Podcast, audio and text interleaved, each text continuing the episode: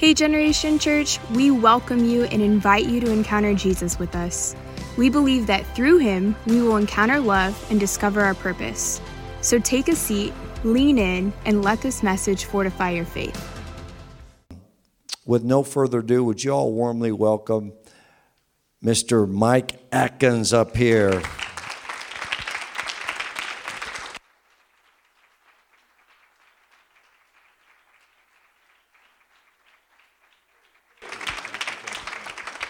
You, you know what's kind of interesting is that as we've been talking, it's like our lives have been uh, intersecting for many years and we've never met each other.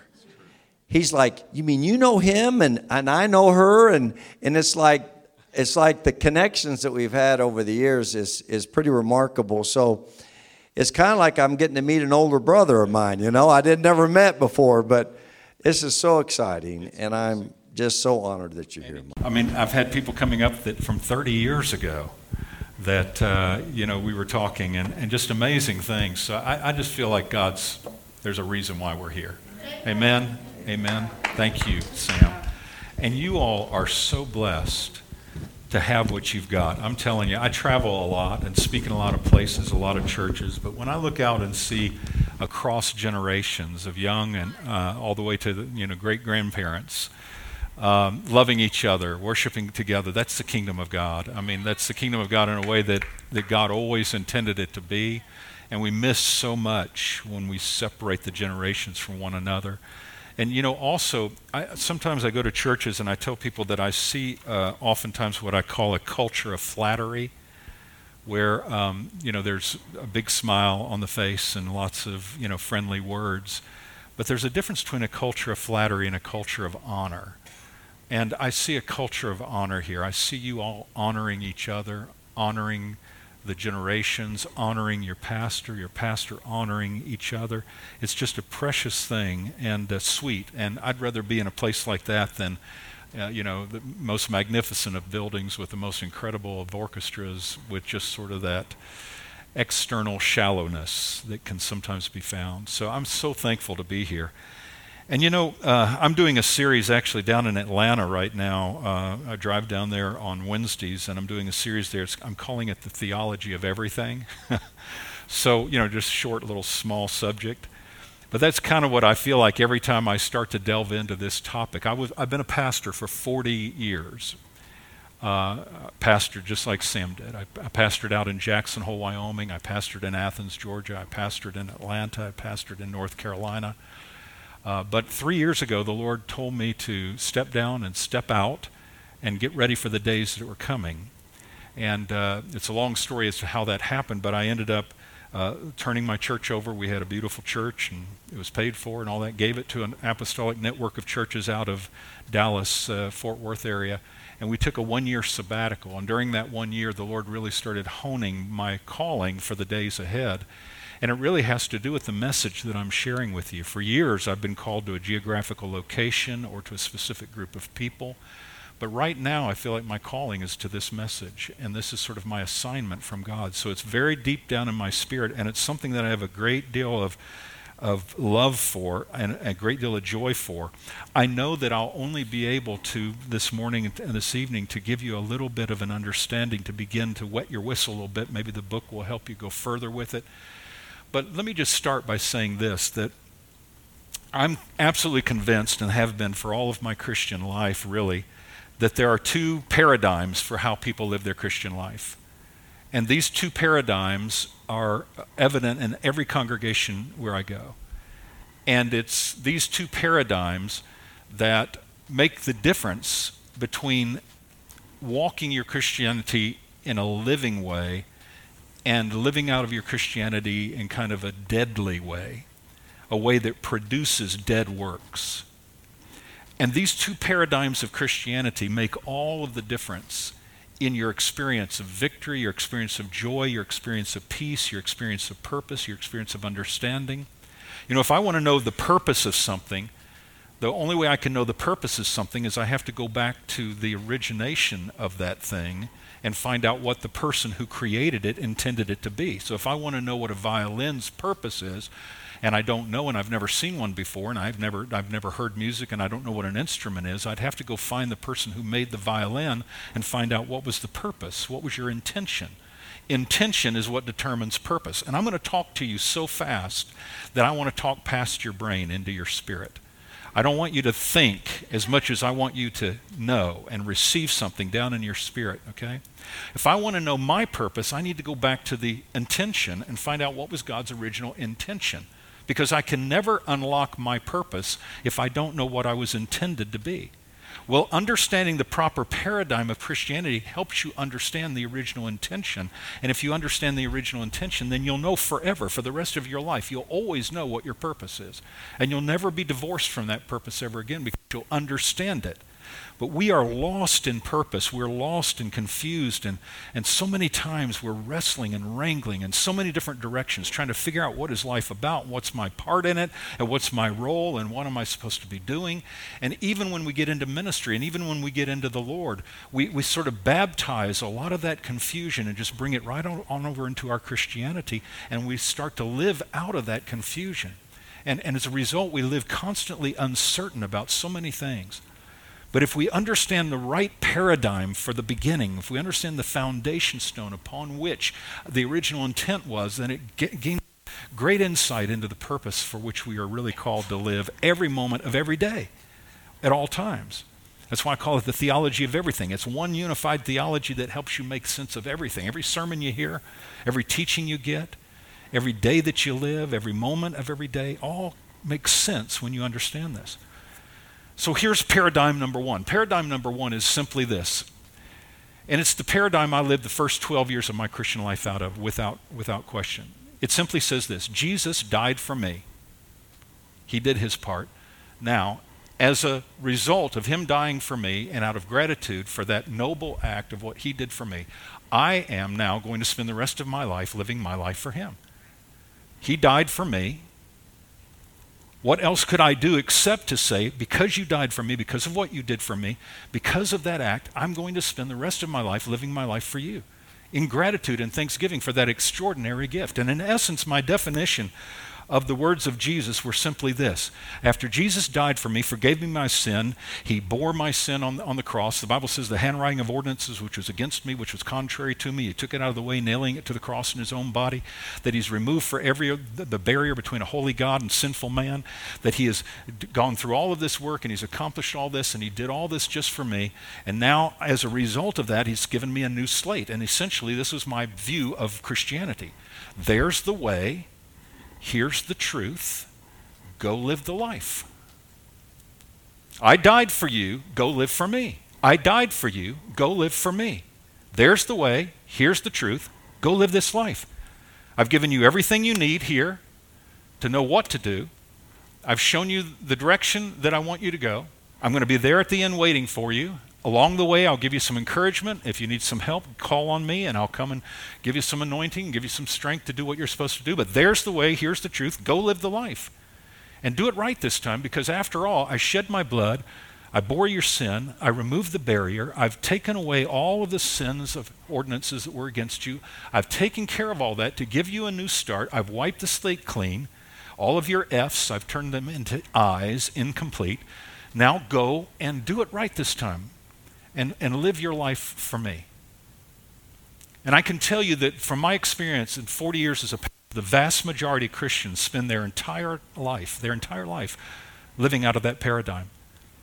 And so they constantly are thinking about what can I do to live my life for Jesus? Because after all, after I understand what Jesus did for me and I comprehend and really become uh, expert in understanding the depth of his suffering, the extraordinary gift that he gave, the incredible actions that he took, when I really begin to understand that he left the throne of glory and he deigned to become man and he became a servant into death, even death on a cross, and, and, and he's ascended back to the Father. Now he's done all of this just for me in order to give me a new start and give me a new beginning and call me to a new, different kind of life.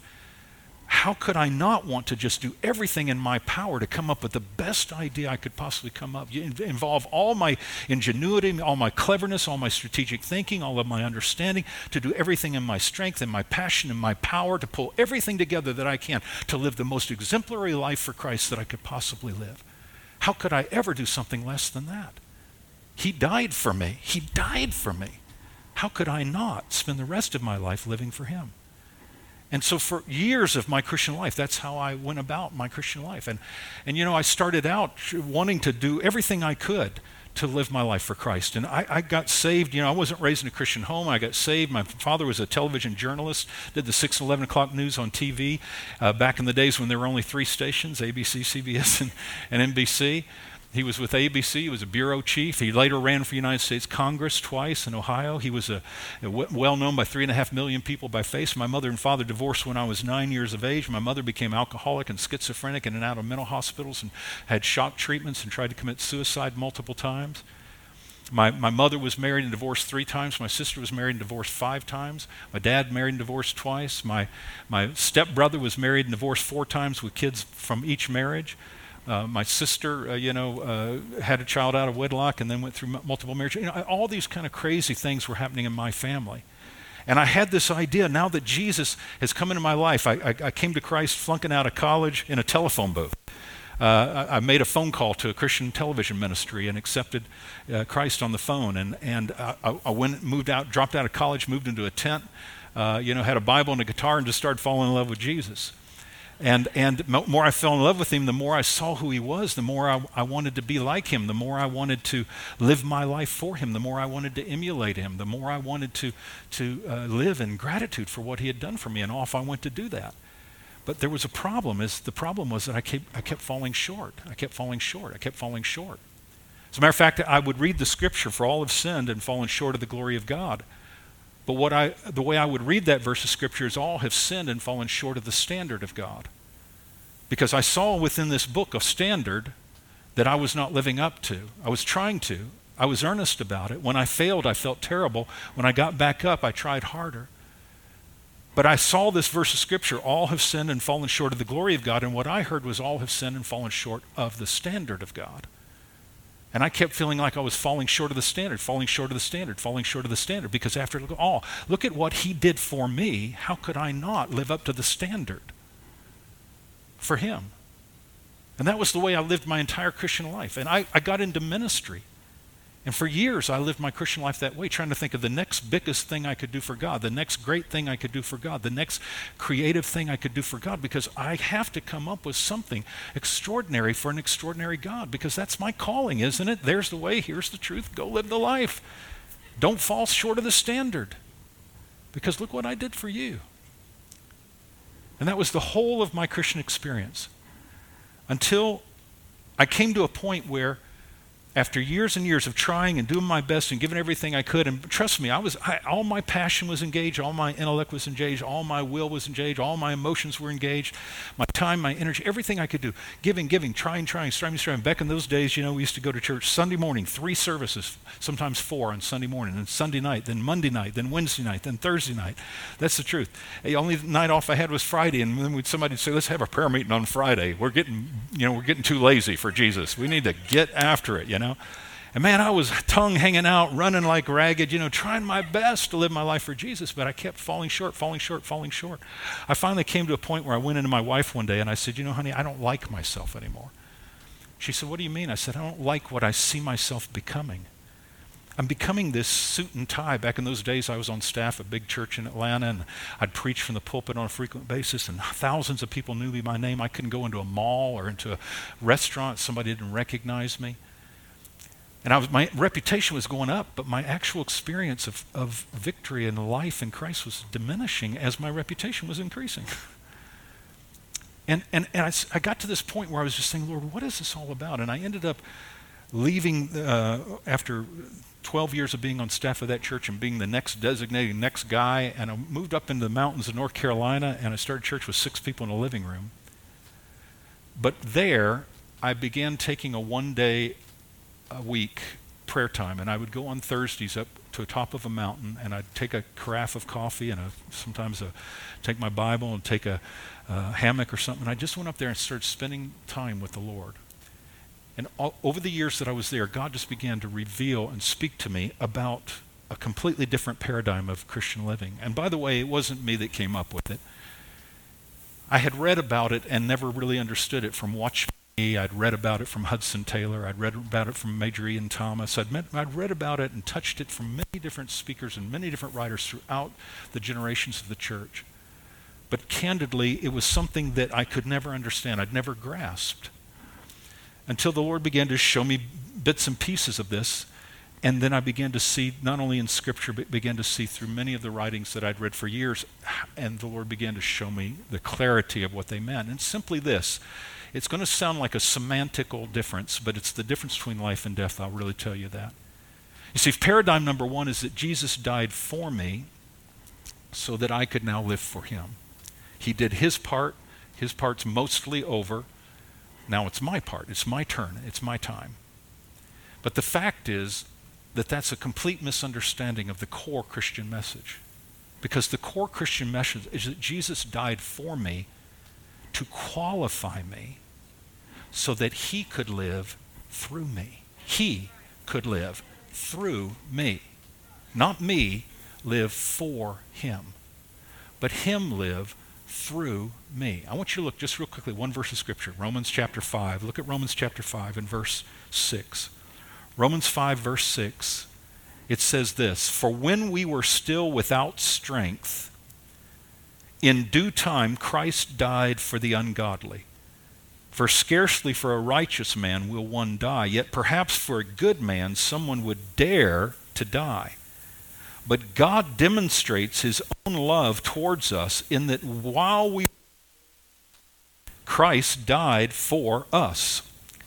Much more then, having now been justified by his blood, we shall be saved from wrath through him. Verse 10 For if when we were enemies, we were reconciled to God through the death of his Son, much more, having been reconciled, we shall be saved by his life.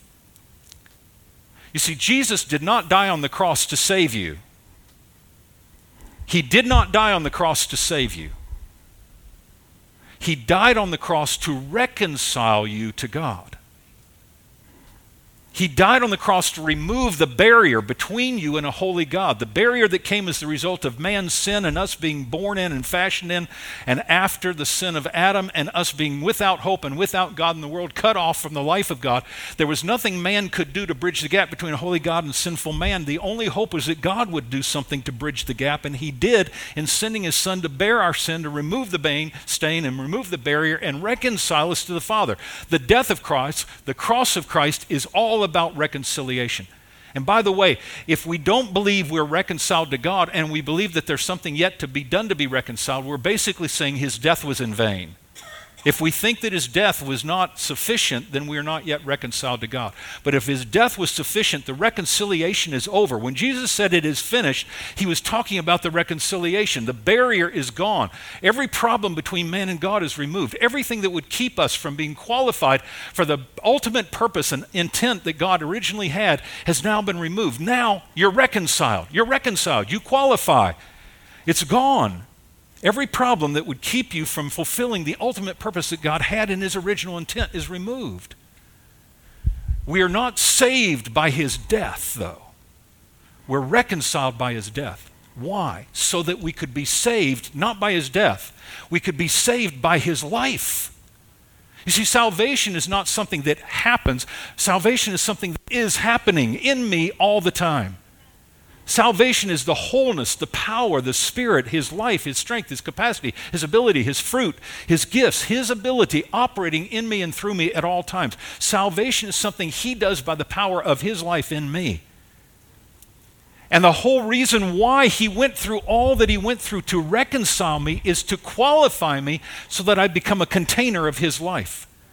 And then he could save me, not by his death, by his life, by the power of his life he could bring about a transformation through me. Such a strong transformation, such a remarkable transformation that what ends up happening in essence is that we become like what Paul said in Galatians chapter 2 verse 20, I'm crucified with Christ, nevertheless I live, yet not I, yet not I, but Christ lives in me. The life I'm now living, I live by faith, not in me, not in me, not in me. Not in what I can do for him. The life I now live, I live by faith in the Son of God, who loved me and gave himself for me. You see, the message of the paradigm of core Christianity is not Jesus died for you so that you could live for him, your life for him. It's that Jesus died for you to reconcile you to Him, to remove the barrier, to make you holy enough that He could come and live inside of you by the power of His life and then begin to save you by the power of His life in you. So that in essence, Christ begins to live through you, not you live for Him. In fact, this is not a rescue effort or a plan B. But from the beginning of time, this was always God's intention for man. His very beginning plan was that He would live in us. From the very beginning, He created us to become vessels of His life. This is not something He had to do after the fact of the fall of man. This is something He intended to do before man fell, was to place His life inside of man. That's why in the garden there were two trees. One was called the tree of the knowledge of good and evil. By the way, it was the tree of the knowledge of good, not just the tree of the knowledge of evil. It was essentially the tree that would give man the capacity to make a decision for himself how he was going to live his life. You don't need God anymore to be a man. You can be man without God. You can be a violin without a violinist. You could be a piano without a pianist. You don't need God. You can be a car without a driver. You can be your own driver. You can be your own God. All you need is a little bit of knowledge. That's the problem. You don't have enough information. If you just get educated enough, you get enough information, you get enough insight, get enough data plugged into the computer, then see you can do it all. You can make your own decisions. You can make your own choices. You can decide for yourself what your purpose is. You can decide for yourself what your life is meant to be. But you see, there was another tree in the garden called the tree of life. Both were pointed out to man, and then God said, Of every tree in the garden you may freely eat, but do not eat of the tree of the knowledge of good and evil. For on the day that you eat of the tree of the knowledge of good and evil, you will surely die. Didn't say you will eventually die. He said, On the day that you eat of the tree of the knowledge of good and evil, you will surely die. And on that day, when Adam and Eve chose knowledge of good and knowledge of evil, and did not speak to, ask about, inquire of, or partake of anything related to life, on that day, the Bible says they surely died. But Adam and Eve lived many years after that, intellectually, emotionally, volitionally, physiologically, they lived. They continued to have children. They went on and were kicked out of the garden. So, in what way did they die? They died in the spirit. Man was created body, soma in the Greek, Soul, psyche in the Greek. Spirit, pneuma in the Greek. Body, soul, spirit. In the image and the likeness of God. The Bible tells us in John chapter 4 that Jesus is speaking to the woman at the well, and he said to the woman, the woman said to him, Where do you worship? Do you worship down here? Do you worship up in the mountain? Do you go to the temple? Do you go here? He said, The time is coming and now is when those who worship the Lord must worship him in spirit and in truth, because God is a spirit, and those who worship him must worship him in spirit and in truth. So when God created man in the image and after the likeness of himself, he created man spiritually alive, with a mind, a will, emotions, and with a physiological body of senses and passions and appetites. But he intended man to become the container of his life, the Zoe in the Greek language, the life that God himself possesses. Eternal life only exists in one being God. Only God has lived forever, and the only way I can become a partaker of eternal life, eternal life is his life has to somehow find resonance inside of me. And so there had to be a, a transformation take place. He created me somatically, physically, psyche. He created me with a mind, will, and emotions, and pneuma with a spirit, that he might put his zoe, his life, in my human spirit. And then he would then become the animating and dynamic power and strength of what I was. He created me perfectly to become the temple of his presence and of his life, that his spirit would live in me. That was always his intent from the very beginning. But when man chose not to eat of the tree of knowledge of good and evil, instead, uh, or the tree of life, instead he ate of the tree of the knowledge of good and evil, when he partook of that, his spirit died. He was still alive intellectually, emotionally, volitionally, physiologically. He had appetites, passions. He had brilliant mind. God had created him with a brilliant mind. But off he went into the world, not having any understanding at all that his ultimate plan and purpose was always to become a container of the life of the Lord, that the Father's life would be expressed through him the same way the breath of a flautist plays a flute. That it would be the very life of the Spirit that would express himself through us. Do you know that there's only one of you that has ever been made or ever will be made? You don't just happen to belong to the, to the flute section or to the, to the Sam Fine section. There's just one section called Sam Fine. He's got one instrument that God made, and then he never made another one. Can you imagine an orchestra where every instrument was a one of a kind instrument that would never be made before, never be made again? And all of them were under the direction of one single breath? That's exactly what you are. And there's never going to be another one like you. God created you to be a one of kind, irreplaceable expression of His life, to glorify Him and to give expression of His nature and character. That's the reason why we were created, okay? What difference it would make if you got up in the morning and said, My goal today is in gratitude for what Jesus made me to do, which is He made me to live my life for Him after He has removed all the mess that I did, paid the price for it, cleaned the slate, given me a new start. Now He said, There's the way, here's the truth, go live the life. What difference it would make in how I would set about my day how I'd set about my life, how I would set about my choices, my decisions. Based upon that perspective, versus if it were true that Jesus said, I died for you to reconcile you to myself, to put you into a position to qualify you, that I could put my life inside of you and I could begin to express my life through you. What difference would it make in how I faced my day? You see, if I'm over here, if I'm over here, I got a problem. Because over here, what I have is knowledge. I got this book, after all, right? And man, not only to get the knowledge of good and evil, I got good and evil right here. There's all sorts of knowledge in here, all sorts of information. If I want to know what's good, what's evil, I can find out right here. I can look it up. Find out what's good, what's evil, what's good, what's evil. But she said there's a problem with knowledge. Knowledge in itself has no dynamic attached to it. If this is a manual for how to run a race car, I met a race car driver back there, and I know I can look here and find out where the, how to change the plugs, how to maintain what kind of fuel I need, how to what kind of air pressure I can uh, what not to do, how to how to how to maintain the, the engine, how to maintain the shock. I can look here, know everything about that car and how it's supposed to run based on this manual.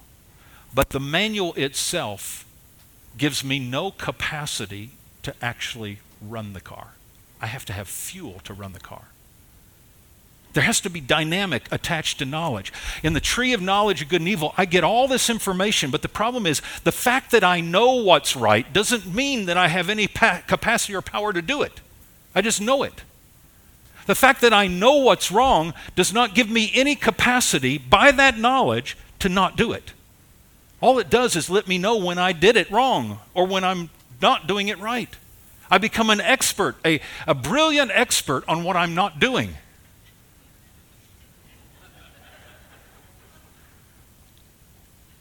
And as a result, with all of that knowledge and all of that information, why is the tree of knowledge produce death? Because there's no life in knowledge. There has to be a dynamic attached to knowledge to make knowledge have the capacity to actually be implemented. Paul the Apostle talked about it in Romans chapter 7 when he said, What to do, I know. I've got what to do down. And what not to do, I've, I know that. I know what to do and I know what not to do. But I keep finding myself doing what I don't want to do. And what I do want to do, I'm not doing. And what I don't want to do, I keep doing. And I keep doing what I don't want to do. And what I don't want to do, I keep doing. What I do want to do, I can't do. And I keep doing and I can't. do. And then he says, knowing what to do, I've got it. I got it. But he says these words, but the power to perform it, I do not find. Knowledge, no matter where it comes from, does not contain with it the capacity or the dynamic to actually do it. It only has the capacity to tell you what you should be doing or what you shouldn't be doing. That's why knowledge can only produce death. Because there's no life in the knowledge. There has to be a fuel source. There has to be a dynamic. There has to be an animating power that takes you beyond the power to know what to do to the power to perform what you know what to do. And Paul the Apostle got to the place that I think every human being has to get to eventually. And I believe most people in the church have gotten to, and somehow they've either quit the church, they said, I can't do it. I tried and I can't do it. It doesn't work. I'm, I'm just not one of those. Those people that go to church and seem to be able to do this. I can't do it, so I'm, I'm just not one of those. Or they become experts at faking it. Hi, brother. How are you? Praise God. Good to see you, and you, and you, and you, and you. We expert at masking, okay? Or they live in a constant state of guilt, shame, condemnation, constantly feeling that they are a disappointment to God because they can't live their lives for Him as He is expecting them to.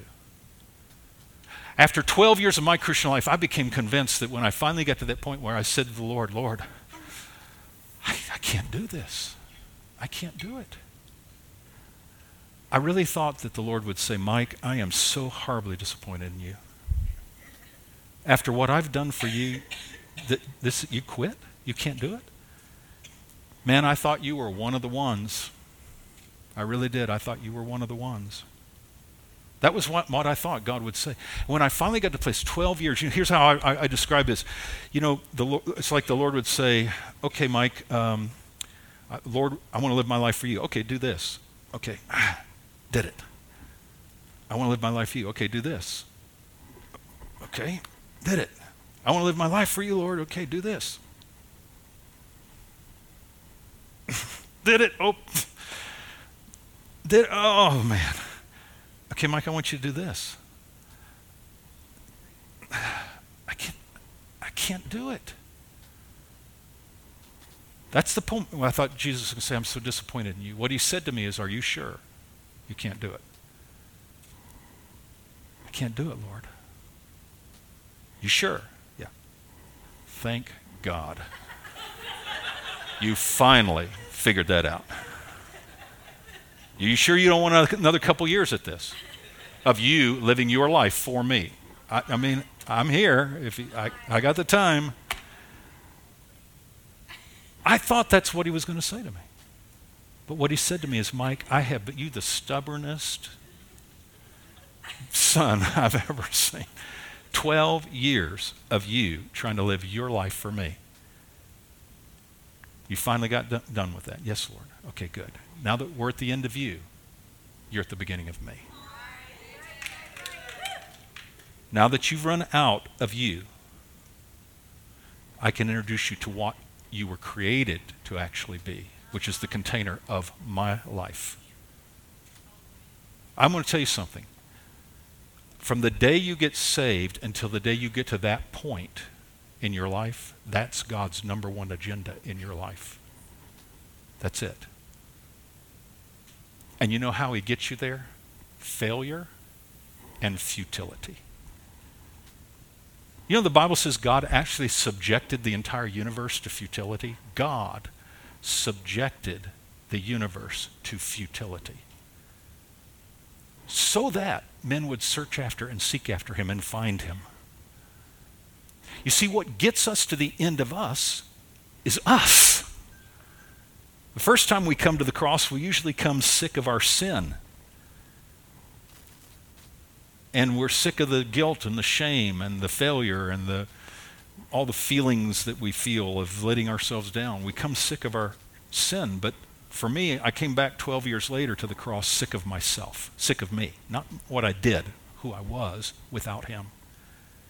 And thinking I was a disappointment to Him, I discovered that for 12 years of my life, I thought I was on all this agenda of all these things, great things I was doing for God, but there was only one agenda in God's mind get him to the end of himself. Get him to the end of himself. Push him to the point where he quits believing in him, where he quits living his life by faith in himself and his ability to live his life for me. Paul the Apostle, most religious man that ever lived, he said, in regards to the ceremonial law, I was faultless. I washed my hands every time I was supposed to wash them. I kneeled where I was supposed to kneel, spoke what I was supposed to say, showed up where I was supposed to show up, brought the sacrifice I was supposed to bring. Everything I was supposed to do, I was faultless. But he said, when I compared my faultlessness of me living my life for him to, to Christ and his right standing and his life through me, he said, I looked at what I'd done. I'd smeared myself with dung. Thinking, what do you think, Lord? How's it going? What do you think? He said, I abandoned it all that I might be, that I might be found in him. So all this leads to a simple idea. A simple idea that you can spend the rest of your life delving and plumbing the depths of. I will tell you, if you give me the chance to share as much of this with you as I can in the relatively short period of time that I have, this entire book will change for you. Because I used to read it like this Oh, I got to do that. I forgot. Oh, I got to do that too. Oh, darn. Oh, well, praise God. Oh, no. Here's, I, I, call it spinning the plate Christianity. You know, on the poles, I got to pray, got to pray, got to pray, got to pray. I got prayer going, I got prayer going. Up, up, up, up, up, up. Love your wife, love your wife, love your wife, love your wife, love your wife, love your wife.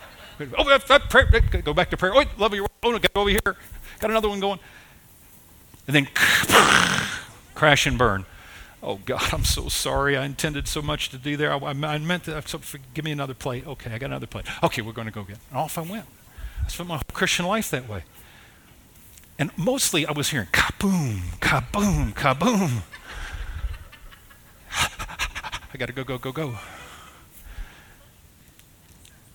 Because my whole view of what it meant to be a Christian was I've got to live my life for Him. I got to live my life for Him. I got to live my life for Him. There's a problem with me living my life for Him if I'm going to live my life for Him, I only have one source to draw upon to do that. Only one. It's called the flesh. By the way, what does the flesh consist of? Your mind, your will, your emotions, your body, your appetites, your passions, the totality of who you are apart from His life in you. That's you. That's called the flesh. I have to tell you something about the flesh. Jesus said the flesh profits nothing. Jesus said, apart from me, you can do nothing. Jesus said that the flesh is in contradiction to the spirit. They're not, they're not compatible. They can't become partners. The flesh cannot be managed or harnessed to serve God. The only thing the flesh can do is be superseded by a greater power. You cannot manage and you cannot harness your intellect, your emotions, your will, your physiological body. You cannot manage or harness your flesh and get it to work for God. You can't do it. But Jesus, by the power of his life in you, can supersede the power of sin and death which is in your members and set you free. Remember Paul the Apostle, he said, O wretched man that I am, O wretched man that I am, Romans 7, O wretched man that I'm, who will deliver me from this body of death? I know what to do, but I can't do it. I know what not to do. I keep doing it. I don't know what to do. I got all the information. I got the data. I got the, all the information I need. I've gone to the discipleship classes. I know what I'm supposed to be doing. I know every plate I'm supposed to spin. I know all of the information. I've got it completely down. I'm an expert on what I'm not doing. I know it. I know it. I know it. I know it. Oh, wretched man that I am. Where can I go to be delivered from this? That's not what he said. What can I do to be delivered from this body of death? That's not what he said. He said, Who? Who will deliver me from this body of death? And then what did he say? Look at Romans 8. Romans 8 1. I'm just going to go a couple minutes more. Romans 8 1. Just trying to wet your whistle. Romans 8.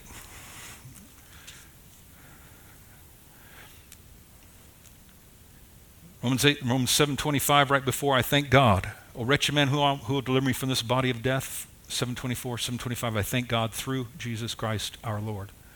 So then, with my mind, I serve the law of God, but with the flesh, the law of sin. There's therefore now no condemnation to those who are in Christ Jesus, who do not walk according to the flesh, who do not walk according to the flesh. They're not trying to harness, manage, engage, employ their flesh to live for Christ. Instead, they're walking according to the Spirit. Look what he says in verse 2 For the law of the Spirit of life in Christ Jesus is what sets me free from the law of sin and death.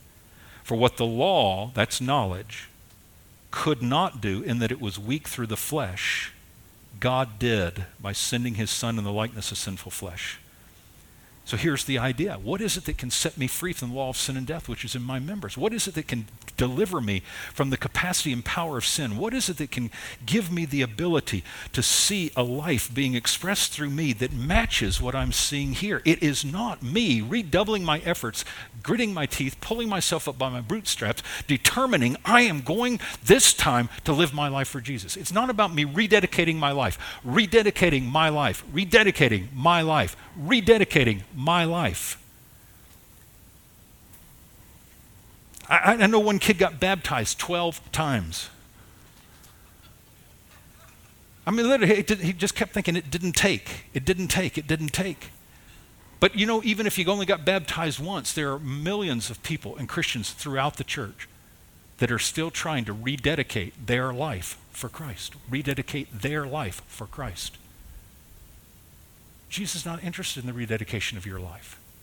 He's, he's introduced a different life into you, his life. What he wants you to know is that the spirit of a life, Christ Jesus, who is in you, is alone what can give you the power to see that life actually expressed through you. Is the power of his life, the power of his life, the power of his life, not your life dedicated, his life unleashed in you, is the secret that makes all the difference in your life in Christ. You cannot live your life for Jesus. You can't do it, saints. You cannot do it. You know, the Bible says that your flesh has a quality, it's incorrigible. The way Paul said it is, I know that in me, then he clarifies, that is, in my flesh, there dwells no good thing. Apart from him, my flesh is incorrigible. But the Bible says that you and I have been born again, Peter tells us, by an incorruptible seed. A seed of his life has been placed in us, which is incorruptible. His incorruptible life has been put into our incorrigible flesh. I love the fact that it doesn't say that it's an uncorrupt seed, it says it's an incorruptible seed. An uncorrupt seed is a seed that's not corrupted. Well, give it to me, I'll corrupt it. Amen? But no, he says, the seed of my life that I've put in you is incorruptible. You can't corrupt it. And when you put an incorruptible life into an incorrigible flesh, the incorruptible life is more powerful than the incorrigible flesh and something can begin to happen in your life that you could never comprehend. I'm going to tell you that this evening I'm going to share some things with you that I will almost guarantee you've never heard in your life, but they're right smack dab in the scripture. That will transform your understanding of from beginning to end what God's actual intention was. You know, what was Paul's cry? What was Paul's desperation as a pastor, an apostle to the church of the New Testament? What was his cry? Oh, saints, if you would just know more. Just know more, just know more. Then you would do better, do better, do better. You know what Paul's cry was? Galatians 4, verse 19. My little children, of whom I travail again in birth until Christ be formed in you. For, for, to me to live is Christ and to die is gain. The life that I now live, I live by faith in the Son of God who loved me and gave himself for me. First John says it this way This is a testimony. God has given us eternal life, and that life, God has given us eternal life, and that life that life that he's given us is in his Son. He who has the Son has that life. He who does not have the Son of God does not have life. Jesus said, I am come that you might have life. I didn't come to give you more and better commandments. I came to give you life. I'm going to share with you this evening what is the role of this in your life. It's a powerful, powerful role. But this, divorced from his life, is a chain around your neck. This, connected to his life, becomes a testimony not of what you're supposed to do for him, but what he's promising to do through you if you'll get out of his way and teach him how to do it. Let him teach you how to do it. You know, I'll close with a, just a story to give you just a little beginning thought of this. Years ago, I was a pastor of a church, and I had a young man who was a worship leader in my church, and he. Uh, he had come out of a background with drugs and alcohol, and I had um, been a part of watching him really get his life together. And he was married and just a, a wonderful guy. And there came a point in time where we were well into the church, and the church was growing. Lots of great things were happening. He was actually a member of my leadership. And one Sunday, uh, he didn't show up and he didn't call. And he was on the worship team. It's kind of unusual and didn't think much about it. But then another Sunday went by, he didn't show up and he didn't call. So I reached out to him, and I remember when I talked to him on the phone, there was, just, there was a sheepishness about him. He was sort of distant, and I, I just couldn't seem to get his attention. And I could tell the, there was just something going on. And finally, I said to him, I said, uh, Scott, are you okay? Is can, any chance we could get together? And he said, Well, yeah, I guess we could do that. And I said, Let's make a time. So we made the time, and he came to see me, he and his wife, and he sat down and he said, Listen, Pastor, he said, I've fallen back into drugs on a pretty bad level. And he said, uh, It's been going on for several months. I finally got to the point that the incongruence between the way I was living and what I was saying just were too painful for me, and I decided I, I just got to I got to give this up. And so I quit. I quit coming. And then he says to me, uh, I said, Well, Scott, Pam was there, very ashamed. Both of them had gotten involved. I said, Is this something that you've just been doing privately on your own? Or what's. No. He says, I've been out partying. He says, People in the community know. I'm, I'm, I've gotten all back in all my drug friends. And I said, Well, Scott, let's, let's do this. I said, Let's don't let the enemy win a victory here. I said, Why don't we, you, you can just step down quietly. I'm not going to tell anybody why. I'm just going to say, for personal reasons, you're going to take a break. And I said, Let's start doing some counseling. Let me get you some help. Let's start figuring out how we get you past this. And thank you. I prayed with them. And, you know, so then they were all set up next Sunday. They didn't show up for church. I called, they didn't answer my call. Next Sunday, they didn't show up for church. I called, they didn't answer my call. I, I started reaching out, reaching out. I, cu- I just couldn't get him back. Every once in a while, I'd get him on the phone, but you know, he just, I got to go. I got. So finally, it got to a point where after I, I, was reaching out week after week after week after week, I'm reaching out, reaching out to him. I'm, every time I got a chance to, to try and speak to him, I just threw every everything I knew at him. You know, you, you know this, and you know this, and you ought to know that, and did you know this, and this you should know too, and if you didn't know that, there's something else you should know. But I just wasn't getting anywhere, wasn't getting anywhere. Finally, at the end of this time, I got to a point where, you know, as a pastor, you have so many people that are seeking help, it's hard to keep chasing people who are rejecting it. And there just came a point where I just kind of had to realize I, I can't make him talk to me, and I have to let it go. It was hard, but I did. And then one night I was getting ready to get in bed. I think I already had my PJs on, and I said to Patty, the Holy Spirit just spoke to me and said, Go find Scott. And I said to myself, Okay, Lord, yeah, first thing in the morning, I'll go, no, go now, go now, go find Scott. And I started putting my blue jeans on. She's like, What are you doing? I said, The Lord just told me go find Scott. So I got in my car and I drove. I didn't know, have any idea where he was. There wasn't too many places to hide up where we were, but you know, I got to the one, there was one traffic light in our town at that time. I got to that traffic light, I stopped. I said, What do I do? I just felt like the Lord said, Go to his place of business. So I turned left, and just a few blocks down there was his place of business. I pulled up, there's several vehicles there. So I got on my car, I walked up, and I could hear loud music inside and I could hear some cussing going on. And so I walked up and I just knocked on the door. And when I did, thank you, when I did, somebody came and they pulled the curtain back. There was a little curtain there. They pulled the curtain back and then it went back like that. And I heard the guy say, It's that preacher guy. and there was a long pause. And then I heard Scott's voice and he said, Let him in. So he opened the door. I came in. Pot smoke just wafted out of the door. I almost got high just walking in the door. You know, I walked in. There's Jack Daniels. You know, there's a bag of pot. There's some pills on the table. You know, they're they're in there hanging out. There's about four or five of them. And I walked in, sat down. You know, and there's nothing like a preacher showing up to ruin a great pot party. You know, kind of take the buzz out of it. You know. So you know, I just sort of sat down and I said, uh, I said, "Hey guys, you know," and so Scott looked at me, you know, and he just dropped his head like this. And he just said, Pastor Mike, I'm so ashamed for you to see me like this. And I looked at him, and you know, immediately all my preacher skills came out, and I just started pontificating about, you know, the, you know, condemnation. There's no condemnation. You know, I just started doing my preaching thing, you know, all this stuff. Yeah. And then I'll never forget. I, I looked up, and, and Scott was just staring at me, and he looked at me like an animal in a cage. And he said to me, "You know, Pastor, I get all of that up here." But how do I get it down into here? And for the first time, one of the very first times in my life, I didn't know what to say. I just looked at him and he looked at me, and I just sat there and I thought, what do I say, Lord?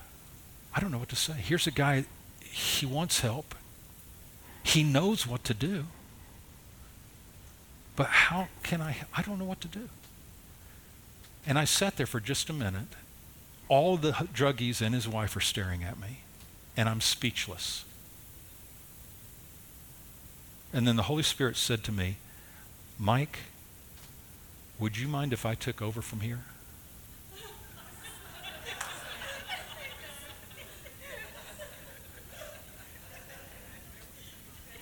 And I remember saying, Say what?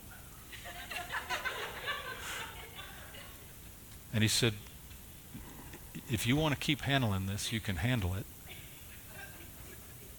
Like you've been handling it for the past six months.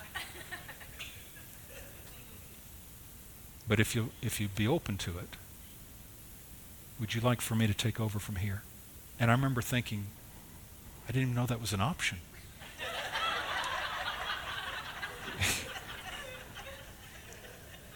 You know? because I'm living my life for Jesus. I'm here in the middle of the night with a bunch of druggies being godly for Jesus and making absolutely no impact whatsoever except to bore them with my knowledge while they sit in the cage of their own addictions and can't get out. And I, I don't know how to describe it. Every time I describe it, I feel like it's so inadequate, but it's the only way I can try explain to you is that for the first time, one of the very first times in my entire life, after 12 years of me trying to live my life for Jesus, I was at the end of myself and I didn't know what to do. And at that moment, I felt like I did this. And Jesus did this. Just on the inside, just about that small.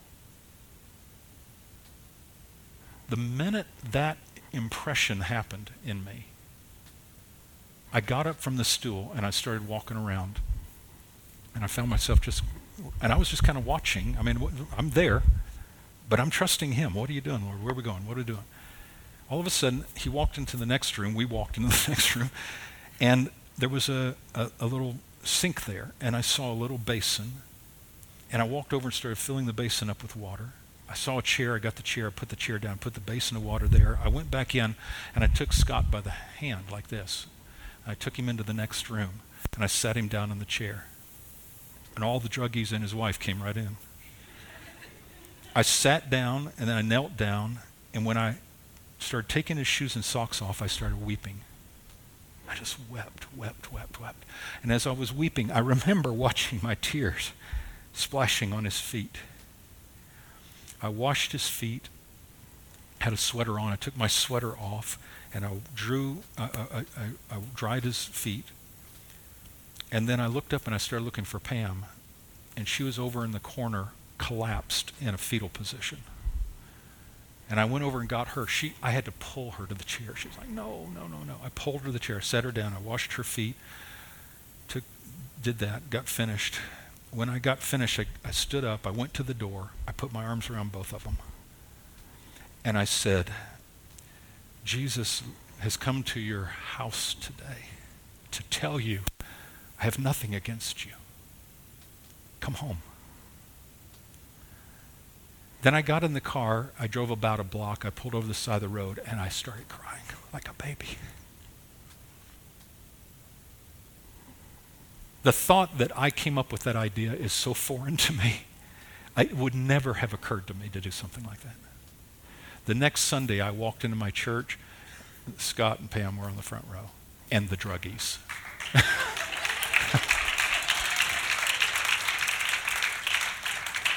I wish I could tell you Scott never had problems again after that, but that'd be a lie. But I will tell you this I still know his wife, I know his son, I know his brother. I see them frequently. The impact of what Jesus did in five minutes in touching his life broke through what I could not do for him in months and months and months of months and months of me trying to live my life for him. Jesus does not want you anymore to live your life for him. He wants to show you the power of him living his life through you. He doesn't want your redoubled efforts, your recommitments, or your rededications of your life. He wants to introduce you to the very purpose for which you were created. And when you find that out, you'll discover that you play an instrument called humanity in a unique, one of a kind way that no human being on planet Earth will ever play it again or has ever played it before. And that there are things that he wants to do through you that he doesn't want to do through anyone else. And that to compare yourself with what he's doing through anyone else is irrelevant to the purpose for which you were created. Amen. Tonight, I'm going to share some simple illustrations with you that I hope will bring this home in a new and a fresh way and also unlock some understanding as to what's going on in the world and why it's so screwed up and the difference we could be making in it. Amen. Lord Jesus, let's just stand together. Could we do that?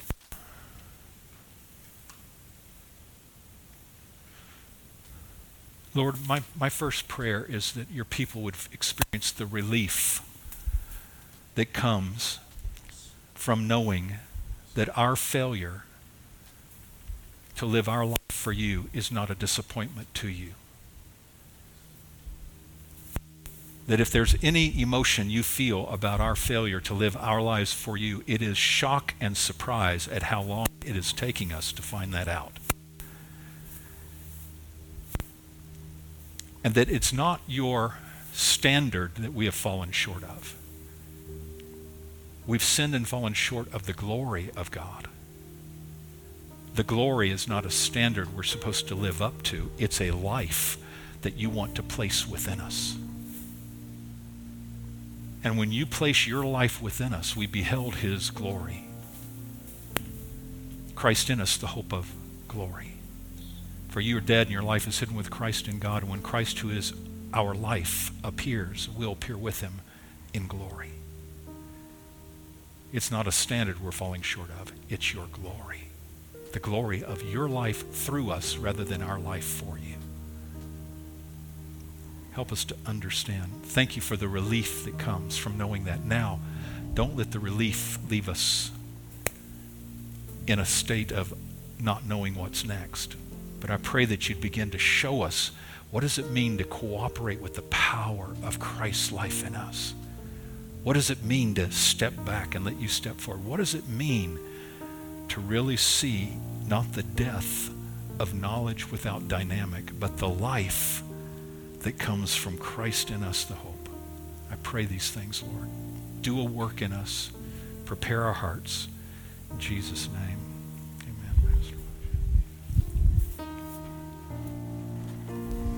Amen. Amen.